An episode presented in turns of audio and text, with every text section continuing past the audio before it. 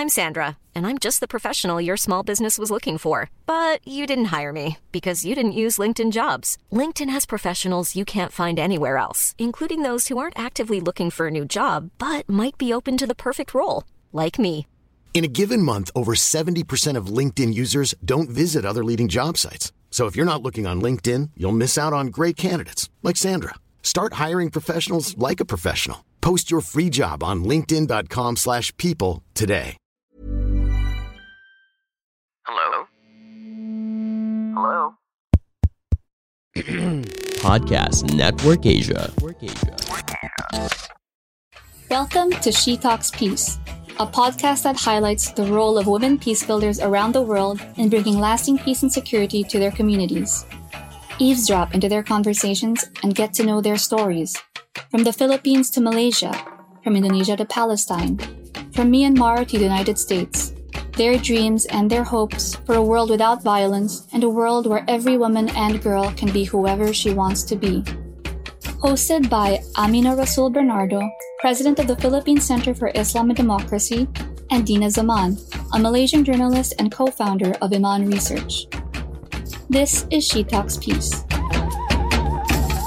Salam, dear listeners. This is Amina Rasul of the Philippine Center for Islam and Democracy, welcoming you to She Talks Peace. And my lovely co host, Hi, everyone. Welcome to our podcast, She Talks Peace. This is Dina Zaman of Iman Research, greeting you from Kuala Lumpur, Malaysia. Hi, Dina. How are you doing? I'm really quite excited uh, today. This will be our inaugural release of our podcast, She Talks Peace. Imagine that we'll finally be able to reach our communities who all dream of a peaceful world like you and me, where not just men, but women and girls all have roles to play in society, whether it's social, economic, or political. Speaking of political, what's going on in Malaysia? What's this about parliament closing because of COVID and there's protest and former Prime Minister Mahathir and Anwar together criticizing what's going on, Dina? Well, as I told you many times before, Amina, um, a lot of things that happen in Malaysia should belong on television, yeah? Yeah. So the parliament was open on 26th of July, and from that day onwards, we had so many things with the speaker, the sh- uh, parliament shutting down parliament because you know it was late. Uh, to a lot of the MPs berating the women uh, MPs, you know, being sexist remarks and shutting them down. And finally, uh, when you know they all said, "Oh, there's a COVID outbreak," and they got everyone for a swab test, and here we are, Malaysians, trying to figure this out because at one moment they said, oh, there's only two people who tested as COVID positive, but they're asymptomatic. And suddenly we had this press release saying that Parliament will be closed for the next two weeks. Hmm. In the next two days, young Malaysians took to the street and they were highly disciplined. And it was called Lawan. Basically, they want this current government to step down Hmm. because we have an increasing number of suicide rates per day, Amina. People are not getting food, you know, the basics. And this is no longer about the poor versus the rich. Everyone is affected. Yeah. So, um, while it was extremely disciplined and it was done over in two hours on Monday, opposition MPs then took to the streets to walk to the parliament to protest against, you know, this so-called two weeks medical leave because Medical you know leave, huh? and Anwar led it. Anwar said, That's it, we've had it. So then all the police came and told everyone, You have to turn back. There is no parliament. So now, uh, right before the podcast, I'm seeing some of the MPs who are, you know, who participated in that protest on Monday being called to the police. So, yes, this is just what, less than one week, Amina. Yep. I don't know what's going to happen tomorrow. well, it's exciting in KL. Oh, yeah, too exciting. So what's Well- happening in the Philippines? Is it, you know, is it as exciting as my Not yet. Not yet. Not, not yet, Dina. Um, Apart from our preoccupation with uh, combating COVID, because we're again heightened the restrictions, um, more lockdown. There will be curfews again, um, starting I think Friday. But apart from that, it looks like our government economic leaders are trying to drum up support for the celebration of ASEAN Day. They're trying to ah. this is this is really quite fun. They're trying to drum up participation in the second ASEAN online sale day. So you and I can oh. go shopping online and so can our guests. Uh-huh. And this will be held from August 8 to 10. Right. And um, as you very well know, August 8 is the 54th anniversary of the founding of ASEAN. And the ASEAN online sale day, I hope they have uh, a lot of uh, Malaysian goodies. It's part of the ASEAN founding anniversary celebration to boost online consumer trade. And, and this is not just for the Philippines, but it's for the region. And Right. hopefully enhance stronger collaboration between stakeholders, including government agencies, businesses, and consumers. And uh, according to our Department of Trade and Industry, it will advance and explore new policy initiatives and innovative technologies like online shopping. And you and me were shoppers to promote Yes. cross border e commerce activities in ASEAN. Uh-huh. And it hopes to instill trust and confidence in online ASEAN business, including micro, small, and medium uh, scale enterprises. You know, Ah. we have a really young and good uh, trade and industry secretary. So Ramon Lopez said, as our economic, as our economy recovers from the disruptions of COVID-19, I hope MSMEs can harness the opportunities of the fast-growing e-commerce sector in the country to boost growth. And of course, you know how active ASEAN women are, not just in shopping, but Uh-huh. in trade and business. And I think overall, you know, whether it's in KL, Manila, Jakarta, Bangkok, and other cities, women in ASEAN are really empowered in business, trade, and industry. And they have been doing so over the past few decades. Don't you agree, Amina? Oh, absolutely right. I mean, if, just look at our sisters in, in Indonesia, for instance. Oh, yeah. They're Yeah. they're leading in so many areas, civil society, for instance, reform of Sharia. I mean, so many things. In fact, ASEAN itself recognizes this. That's why ASEAN, in its uh, uh, statements, always support economic, social, and political participation to empower women and girls because they see that as helping build a stronger community. And I'm Yeah. really happy we are in a region where the, the leaders of ASEAN have made statements that the promotion of gender equality and the empowerment of women and girls are consistent priorities. Of course, some member states may not be as consistent, but ASEAN itself uh, consistently pushes this. And uh, you have got high level political commitment uh, Yeah. afforded by our leaders in advancing the rights and welfare of women and girls through ASEAN's uh, regional cooperation and uh, in the priorities and programs, hopefully, of member states. That's why we are so lucky today, Dina, that in Yeah. celebration of ASEAN Day, uh, continuing to look at the empowerment of women and girls in peace, security, and in politics, that we have two guests who embody Yes. what we want to see as empowered ASEAN um, women. Don't you just feel empowered by their accomplishments, Dina? Oh, definitely, Amina. Just looking through the bio, you know, I was thinking, wow, one, a lot of women always think that the careers stop once in the 30s or, you know, and Yeah. it's good to have mentors like this to say, look, you can have this career for the rest of your life. And I'm really, I feel so lucky that they accepted our invitation.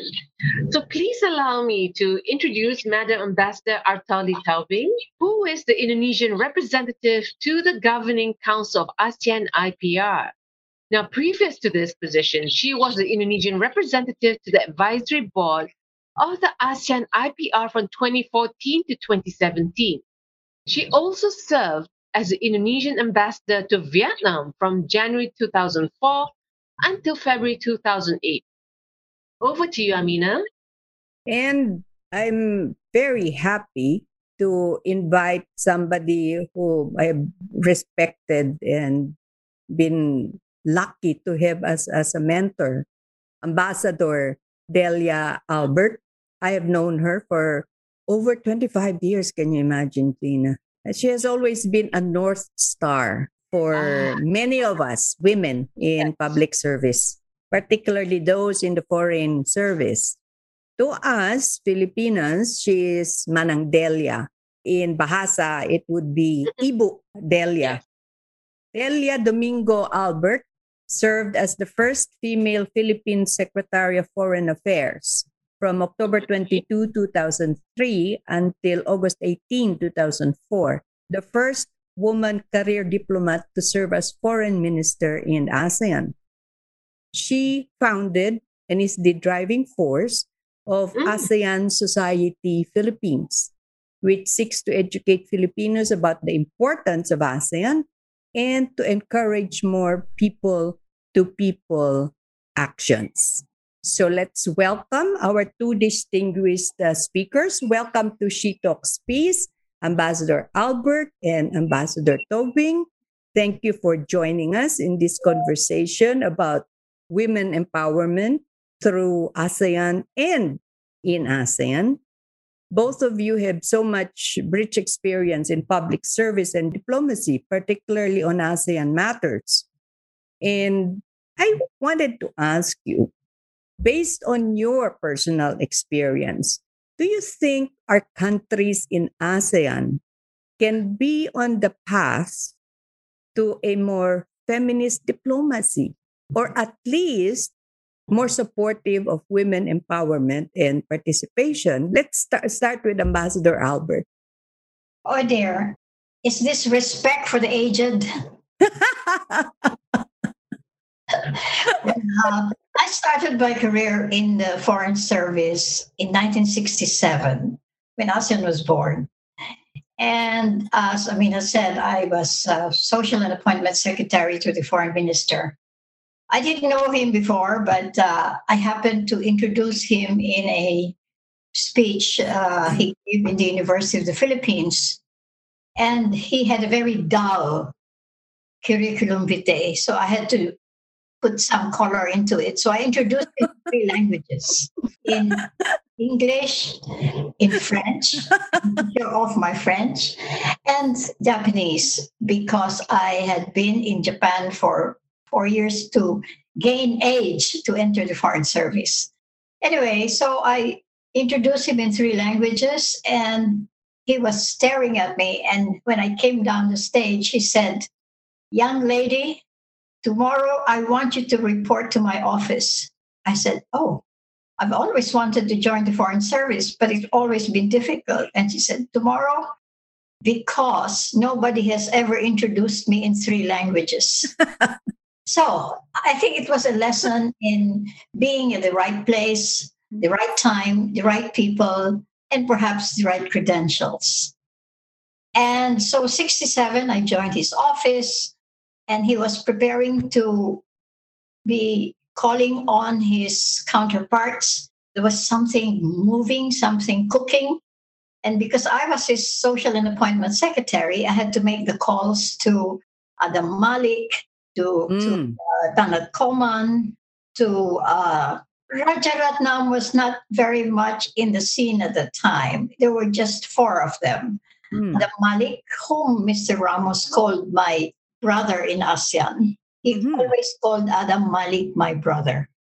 it's fantastic because 30, 40 years later, one of the uh, the, the, publisher of Jakarta Post, uh, Sabam Siagian, mm. told me the story that Adam Malik always called Narciso Ramos his brother. Hmm. Can you imagine in that period of time, these two guys were speaking about each other. And, and I remember them talking a lot on the phone, getting ready to go to Bangkok. Hmm. So there was Thanat Khoman on the line who was very, very uh, active in getting them to Bangkok. There was uh, Adam Malik. There was Narciso Ramos. There was Rajaratnam, of course. But in the speeches of Thanat Khoman, he only talked about the four ministers of uh, Tun Razak as well, who was also deputy prime minister. And he kept talking about the four. And fi- because at that time, Singapore was very new, uh, newly independent, remember? Uh, they just uh, got over the separation from Malaysia. But uh, I think for me personally, and I've said this very, very uh, openly, the real guy who really pushed ASEAN to go on, and after the failure of ASA, of Maphilindo, and SEATO was uh, floundering at the time, was Thanat Khoman. Of course, we have to understand that he had the threat of the communist threat that was at his doorstep. So, and, and for me, it's important to understand while we learn about ASEAN, we talk about ASEAN, to perhaps a time to remember how these visionaries got together. And Adam Malik, I remember, uh, I even talked to him on the phone because I had to connect him. There was no internet, there was no nothing, but just the phone and, and the horrible the telex machine that you have to that you have to do a you have to grind uh, the the the whatever magic number to, to get across.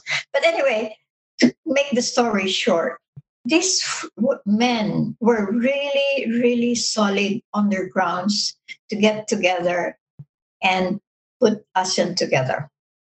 Uh, when Secretary Ramos came back and we prepared his briefing paper and everything, he was so joyful. He said, "You know, guys." You are so cynical. I was very cynical about ASEAN. I said so many trials went off, did not go off the ground of Lindo, ASA, etc. But Ramos said one thing which kept me going on ASEAN. He said, This organization will survive because it is ours. Ours meant it was coming from them. It was not like other of the organizations then that was coming from somewhere. You had SEATO, we had the Asian Mm. Council, etc., etc.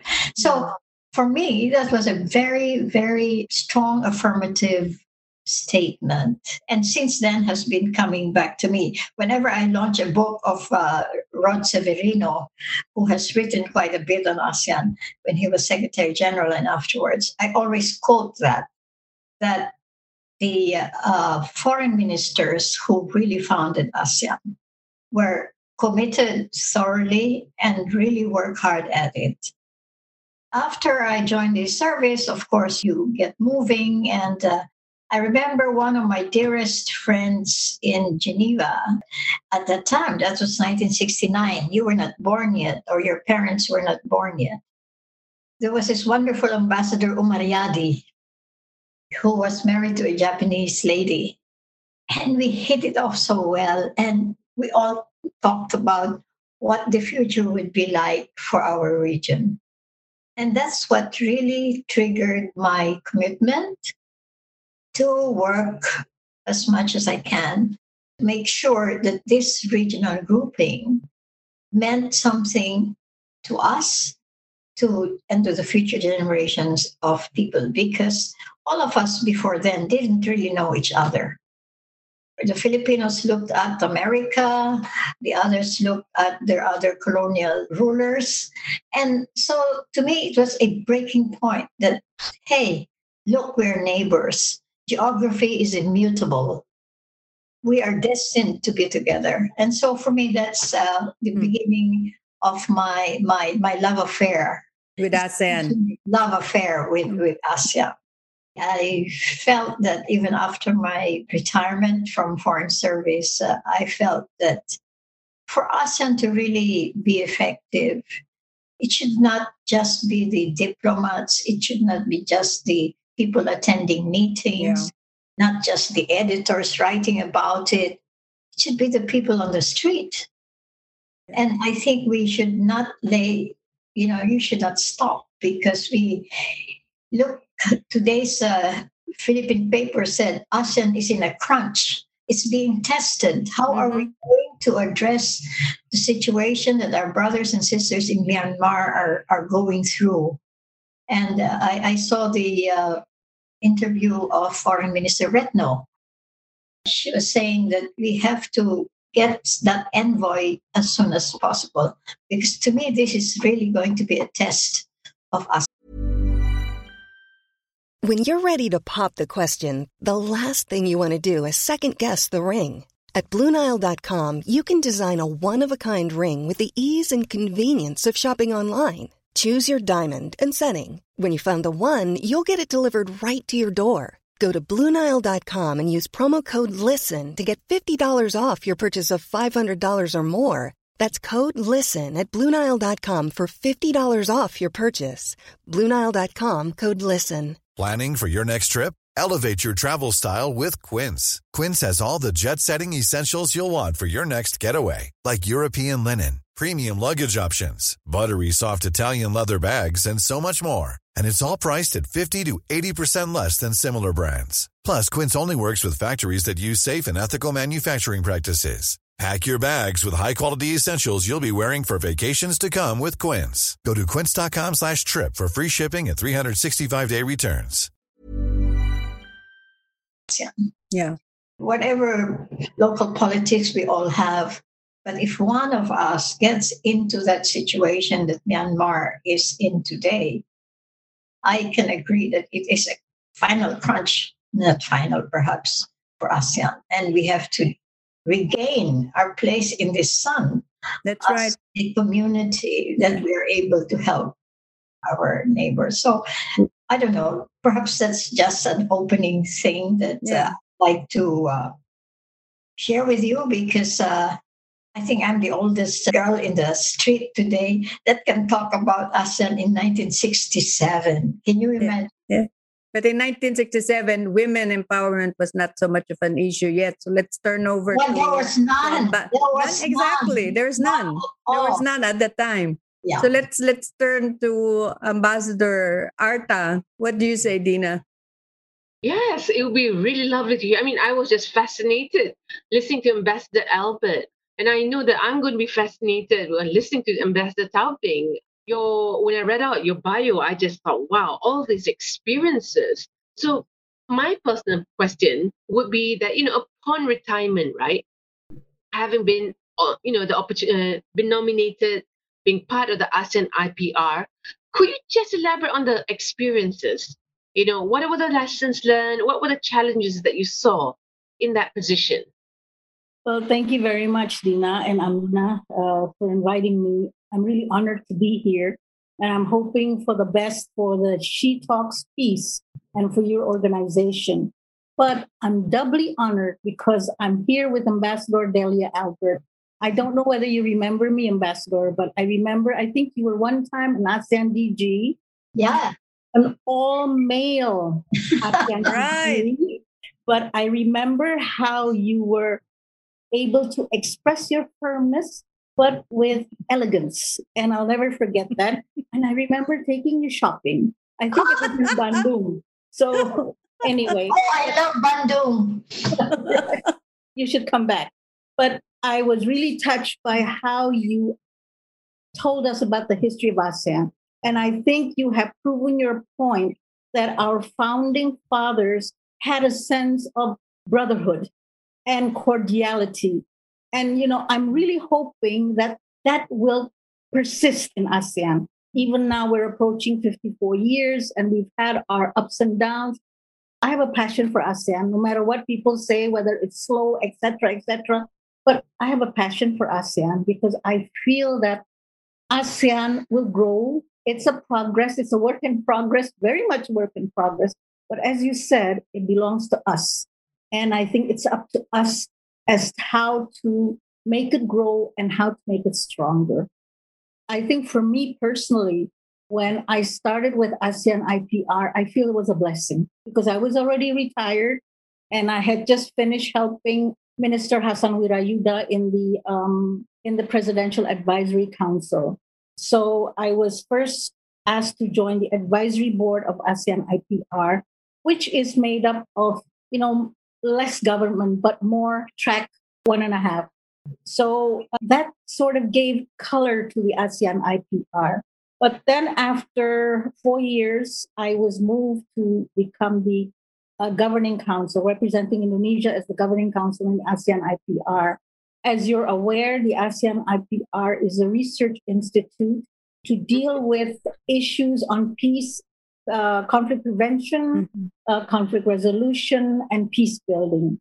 So I've really felt blessed because, to be honest with you, I was never a mediator nor a negotiator, but I felt that you know I had a passion for peace because everybody always looked at ASEAN, you know, in terms of peace. That that I think even though some of us or some ASEAN people might look at ASEAN, take it for granted, but I always remind the students that I have a chance of teaching that one should never take ASEAN for granted because I think if it weren't for ASEAN, we have not been able to be peaceful with each other. Right. Look at our brothers and sisters in, in other parts of the world who who who have you know a peace is such a luxury there. You know, uh, ASEAN IPR is relatively new. Well, it was officiated by the leaders in 2011, and then it was fully established in 2012. However, the secretariat was only established in 2017. And I think after the establishment of the ASEAN uh, IPR Secretariat, uh, that took a bit of a turn for ASEAN IPR because um, I'll tell you why. Then in, in 2018 was the establishment of the ASEAN Women for Peace Registry, or AWPR, of which Amina is, is one of the members. Actually, it is an initiative uh, by Ambassador uh, Elizabeth Buensuceso when she was the uh, member of the uh, Philippine representative of the Governing Council of ASEAN IPR. I know that some of us refer to OPAR as awesome OPAR because uh, I do believe it is awesome. And when you're talking about the empower of women, I think, uh, you know, normally ASEAN has always, I think, ASEAN's start of bringing up the issue of women was more through the uh, ASEAN social cultural community through the ACWC and ACW. However, with the birth of OPAR or Awesome OPAR through the ASEAN IPR, that sort of gave a different impetus to the ASEAN political security community pillar. So, in a way, that strengthened it. I feel that this is really a landmark achievement. OPAR has two objectives one is to build the pool of experts, which is one of the functions of ASEAN IPR. But the other is, I think, stronger, which is to emphasize, accentuate the leaders' joint statement on WPS, which is to build the capacity of women or uh, as peace builders, either as mediators, negotiators, or first responders. I know that OPAR is fairly new, but I feel that it is very much uh, moving and it has met, it has only met twice, but in the second meeting, it was able to convey a message of peace in light of the COVID situation. So ASEAN does care about women empowerment. And I think this is very important because women has always been victims of conflict, mm-hmm. victims of whether it's wars or whether it's a household conflict. But I think through this initiative, through this effort, I think we will see that that uh, we will gain more for uh, on the role of women as uh, in terms of conflict prevention, uh, conflict resolution, and and peace building. You know, Ambassador Arta and Ambassador um, Delia, ASEAN is a child of conflict, right? The reason for ASEAN to be to come to be was because of the conflicts we had between member states and the geopolitics at the time. And over time, we have seen all the other conflicts, uh, especially conflicts of peoples and, and their states, minorities versus majority. And in all this, it's always been proven by studies that when women are part of the decision making, part of the negotiation, part of the peace process, it's always sustainable. The developments are sustainable. The progress is made. If women are in business, the economy grows. And ASEAN, over time, finally, thanks to women like you, have finally realized this. So they've gotten statements upon statements supporting women, peace, and security, women in the economy. But it seems to me that there are still so many gaps. And in in uh, your experiences, uh, not just in Indonesia and the Philippines, Malaysia, but uh, within the whole region as well.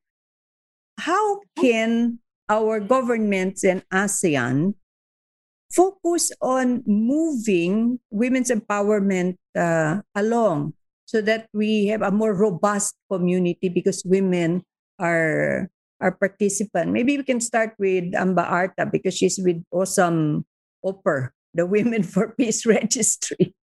Well, I think you know that that's a very important question because, uh, as I said earlier, it's uh, very much a work in progress.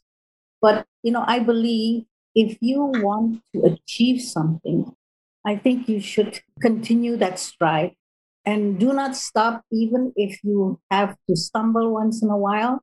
But I think one has to continue the struggle to continue to prove your point.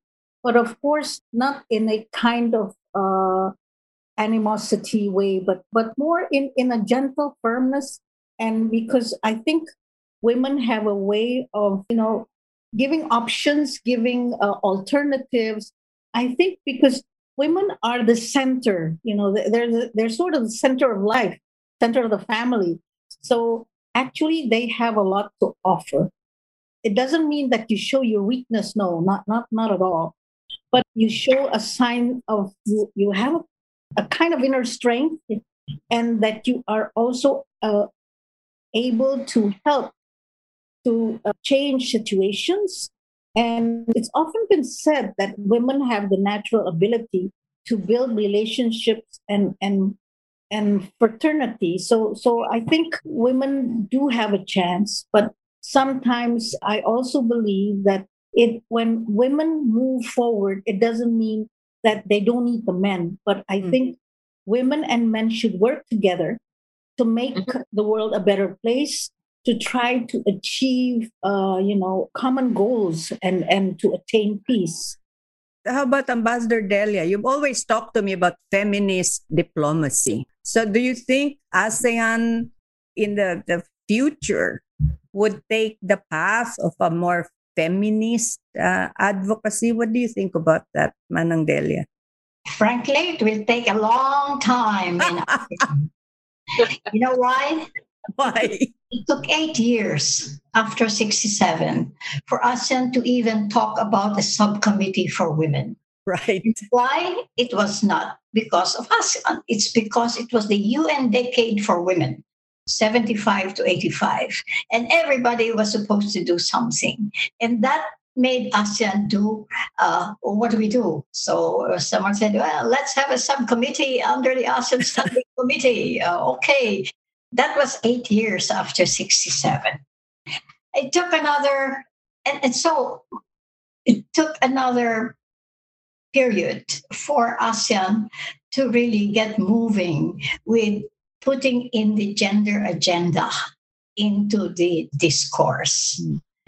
Uh, I don't know how many, well, for us anyway in the Philippines, most of our ASEAN DGs were women. Mm. And I mm. tell you, as Arta would say, we were we were a sole voice sometimes. You know? uh, uh, I would go to ASEAN ministerial meeting, and I would, well, I, I tried to make use of the situation, that I was the only woman. But but you know, we have to do it not because you're a woman, but because you're part of the whole club. Right. Anyway, uh, just for Dina, I just remembered that my first diplomatic assignment was to arrange for a meeting between Tun Abdul Razak Ah, and Narciso Ramos wow. Discuss our Sabah question. Oh. And that was right after their meeting in in uh, Bangkok. They hit it off very well, just like with uh, uh, uh, Pa Adam Malik. And Secretary Ramos said to me, "You uh, come from the north. Can you organize something? I, I enjoyed playing golf with Tun Razak in uh, Cameron Highlands or something. Can you think of a place? I said, my hometown, Baguio. I'll take you there. My first diplomatic assignment was to take Tun Abdul Razak, his wife, and five of his uh, officers to Baguio, my hometown. They sat down wonderfully, golf diplomacy. Um, it worked. You know, it really worked. Trust a woman. That's that's why I had to learn to play golf. and and uh, uh, anyway, I, I thought I'd mention that to you, Dina, because I always remember that wonderful uh, uh, meeting between Tun Abdul Razak and uh, and I have a beautiful picture and look and I look like a twelve year old kid, you know, holding. Uh, not the holding the clubs, but uh, running after uh, Madame Tun Razak, Ramos. Uh, as a junior diplomat, you do everything. You know, you run, you you everything. But talking about women in diplomacy, I have a wonderful quotation for all of you ladies. And this is taken from a 20 year study on the female brain. Ah, Mm. And I will reflect what Arta said. Mm. The female brain has tremendous unique aptitudes, outstanding verbal agility, the ability to connect deeply in friendships, Mm. a nearly psychic capacity to read faces and Wow. tone of voice for emotions and state of mind, and finally, the ability to diffuse conflict. Right. I said that in in an us an EU meeting, and everybody said, "Let me take that down. Let me take that down," because in in a very short paragraph, you have a description of the female brain. It was Right. done by a medical doctor. I tell you, you must read that book, and it will confirm who you are and what you think you should be because it is a medical study for 20 years and lady is uh, professor uh, I'll, I'll give the name later on Louann Brizendine and right. I thought when I read it, it took me one sitting to finish it because then I started to identify myself. What is it in women that we have? But then I remember one speech of the former head of the IMF, uh, uh, Christine Lagarde, Yes. who we had breakfast in Hainan during one of these Boao meetings, and uh, we were talking. And I said, "Yeah, I was foreign minister, etc., etc." He says, "Delia, you know what?" He said, "UN has never appointed a woman to be chief negotiator in any of these conflicts around the world, and they talk a lot about women." Huh. So look at the record. There is no one. But then I told her, Madame Lagarde, we have a historical person in the Philippines. The only woman who really succeeded in the peace negotiations in Mindanao hmm was a woman. Yes. 40% of her staff in the negotiating table were women. Right. And behind her, 60% of the legal luminaries or whatever were women. Right. I said, why is it that the UN does not tap all these women who have this experience? And she was awed. And every speech of Madame Lagarde has something about women. And she said to me, from now on, I will put that in my speeches because uh, when she said that why is it that the UN never ever appointed so I said perhaps this is a time for a woman negotiator to go to Myanmar Right. And and and perhaps through this but somebody told me a singaporean friend of mine said yeah but you're dealing with the military etc etc well military would have mothers they would have sisters they would have wives. Uh, so why, why not take it? Why not take this opportunity that in asean Right. the women can be peace negotiators When you make decisions for your company, you look for the no brainers. If you have a lot of mailing to do, stamps.com is the ultimate no brainer. Use the stamps.com mobile app to mail everything you need to keep your business running with up to 89% off USPS and UPS. Make the same no brainer decision as over 1 million other businesses with stamps.com. Use code PROGRAM for a special offer. That's stamps.com code PROGRAM. Right. among ourselves, among sisters and brothers. So uh, I, I thought perhaps that was one idea I, I could bring to the table.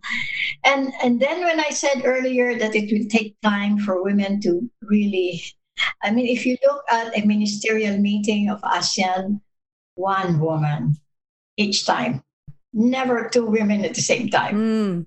out of 10. That's a bad record. Mhm. And uh, Bad record.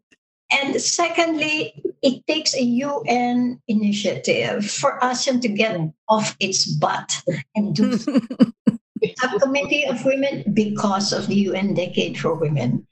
Now, you have the women, uh, it, it took what, 50 years to make a statement on promoting women, peace, and security Right.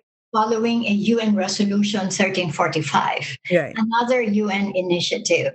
So it looks like we are reacting more than Mhm. coming from the ground. So to me, the challenge is in us Mhm. to, to, to be at the table. That's why I like the book of uh, Sheryl Sandberg, to lean in, to, to make yourself heard at the table without being aggressive. You can be assertive, Mhm. aggressive. I think some women lose their impact when they get too aggressive. Yeah. The thing is, there's a difference between assertive and aggressive. And I think the challenge for us in ASEAN today is for the women to make the tipping point where we are really part and a uh, real actor in the uh, peace negotiations, in in trade negotiations. I remember the time I went to Iran to negotiate for our oil supply because of the Iraq war. And someone said, Don't go, you're a woman. They, they, they won't listen to you. I said, Well, I'm the foreign undersecretary for economic affairs. That's my job. I'm not Right. a woman. I'm there as undersecretary for economic affairs. Right.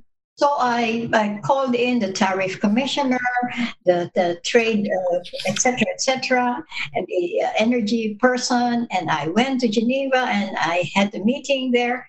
And I from there, I flew to Iran.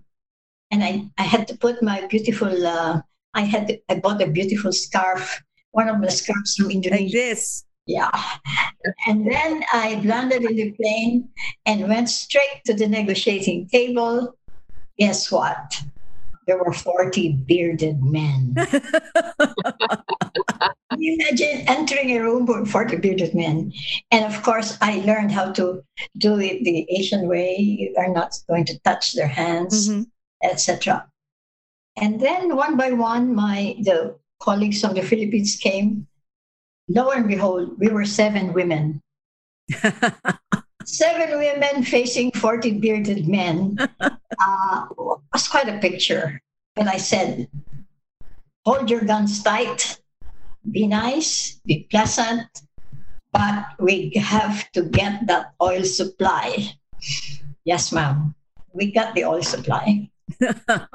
but anyway, I, the lesson is it's in us to, to be uh, more visible, to be more assertive, I think, and to be more participatory. Because if you look around in ASEAN today, there's so many statements, and and I, I think that we should look at every statement and and there's a sta- there's a word in, in Tagalog, himayin.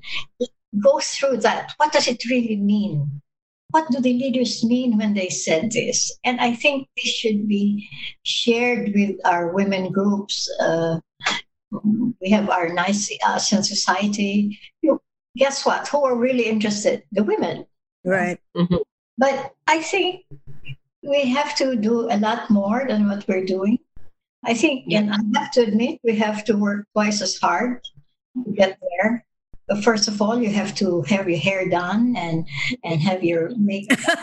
Oh no, my hair At the same time, you must have your gun with you and make sure you're ready to use it when it is necessary. But I, I have faith that with the growing interest of women, you know, AWEN, I am so impressed with the women in AWEN. I join all their meetings. I sit at the back, but they always draw me out there. They're wonderful. We should strengthen AWEN. We should strengthen all these uh, subcommittees uh, from our side. We need women in media to, to be more uh, assertive uh, uh, without being aggressive again right. Because that's where we lose our balance. And I think we the coast is clear. I think the, the structure is there. The the the the road getting there. It's a it's up to us to get on that road and get together. And you know, I I, I wish we could have uh, more women interactions. Yeah. Uh, I remember the APEC meeting. Oh, by the way, I have to boast my ourselves. The gender agenda in APEC was not taken seriously. Hmm. You know what we did when we? I was Secretary General of APEC in Manila, Subic. I said, "They're not serious. I'm going to ask Hillary Clinton as First Lady to speak." And I tell you, everybody will come. True enough, came. She came, and Yep, she came. 4,000 women. And as a result, mm. APEC said, all right, now we will have a women leaders network. And that's how the WLN came about. we produced 4,000 women there. I was there. Uh, and, and remember? And when I met Hillary again in St. Petersburg for another APEC, I reminded her, do you remember how we put in the gender agenda in APEC? Yes, she said, 4,000 women in Manila. I said, yes, because they it, it was not there. That was Right. 1996. That was the fourth APEC. And now there's a women, whatever, in, in, in APEC. But it started off as a Women Leaders Network. Again, the message is we just have to keep our presence felt, Mhm. I think, in one way or the other. Yeah. And I, I in when I chaired the Security Council, for example, and we uh, we had a difficult time to convince Security Council to accept our agenda. Or my agenda was the role of civil society in post-conflict peace building. But first, the guy said, "Oh, Delia, that belongs to ECOSOC." I said, "No, no, no, no. About after you guys make all the wars, who is left? To pick up the pieces." Right. it's the people who will have to mend their lives and put things together again. So we insisted, and Kofi Annan was so happy. He said, I like this. And that's where I highlighted the role of the women in uh, the Women Peace Table in Mindanao, which ultimately led to the success of uh, Professor Ferrer, was the really the chief negotiator for the situation in, in, in Mindanao. The first time ever. And I looked at the internet and it said she is his, made a history by being a, a woman who led a successful peace negotiation. And I think that uh, Arta, you have a long uh, arm to to uh, to use for peace negotiations. You're still active. I'm in the private sector, uh, although I'm having fun with my uh, former ASEAN colleagues. I'm having. I just talked to Ong Keng Yong last night because he promoted public diplomacy, which was fantastic. And they wrote a book about it. And in exchange for his book, I will give him my Women in Diplomacy. So uh, I have a request to Arta. Oh, sure.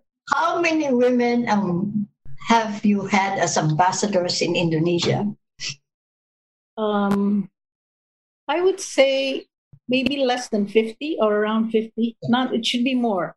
But uh, if during my time, there were like a dozen. Yeah. Mm. So that was 2004. Okay. Now I would say there's about five, five or six. Five. Wonderful. Yeah. You know, uh, when I chaired the Security Council, Kofi Annan said to, I said, Oh, Mr. Secretary General, I'm so nervous. He said, Are you really? I said, No, but I, I think uh, all these men who look like penguins to me, because they, they are dark and white, uh, they intimidate me, but never mind. I said, uh, I have an agenda. You know, he turned to me, he said, You know, Delia, you remind me of the remarkable women ambassadors that you have in Beijing, in London, in Geneva, in New York, in Sweden. They're all women. I said, That's right. And he said, They're remarkable. So I said, Okay. So I went back home. I said, Hey, how many women ambassadors have we had? Who was the first women, woman ambassador? Nobody was moving on it. So I said, I'm going to do the research. I found out from 1958 to 2018, when I finished we had 90 women ambassadors, nine zero. Uh, now there's been more uh, added. I think there's 12 added since 2018. So it could be 100 now. But of that uh, 90, 76 were career people like me who started from the bottom, bottom, bottom, who made it to the top. And then there were 14, one for women uh, political ambassadors. So I said, let's let me write about it. So that's how the book came about. And thanks to Kofi Annan, because he reminded me about having met. And so I sent word to Jakarta and I said, Can you please tell me how many Indonesian women have become ambassadors? Arta, that's your homework. Okay, I'll find out. And, and Arta will write the book.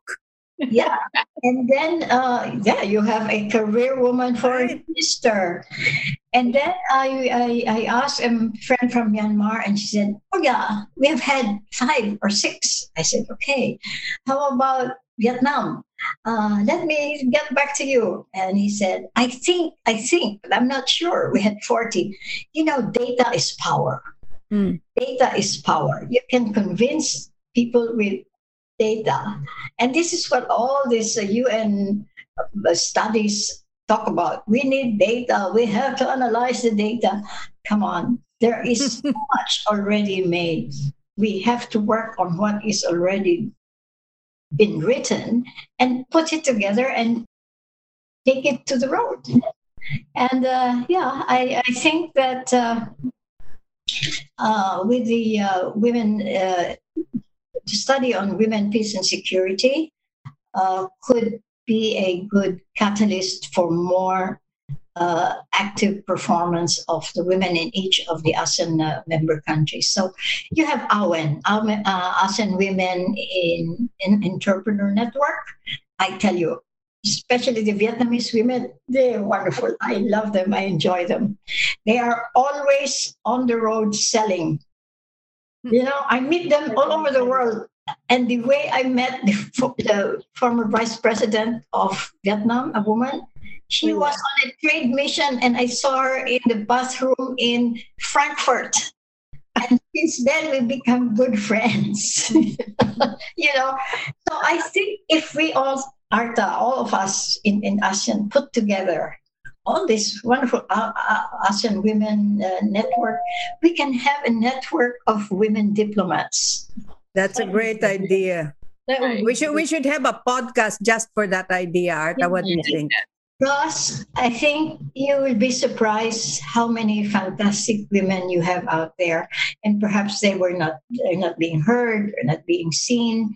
Uh, I, I I I love uh, the former trade minister of Malaysia, uh, Rafidah Aziz. Frida. I'll never forget her. She plays golf from the men's box, you know.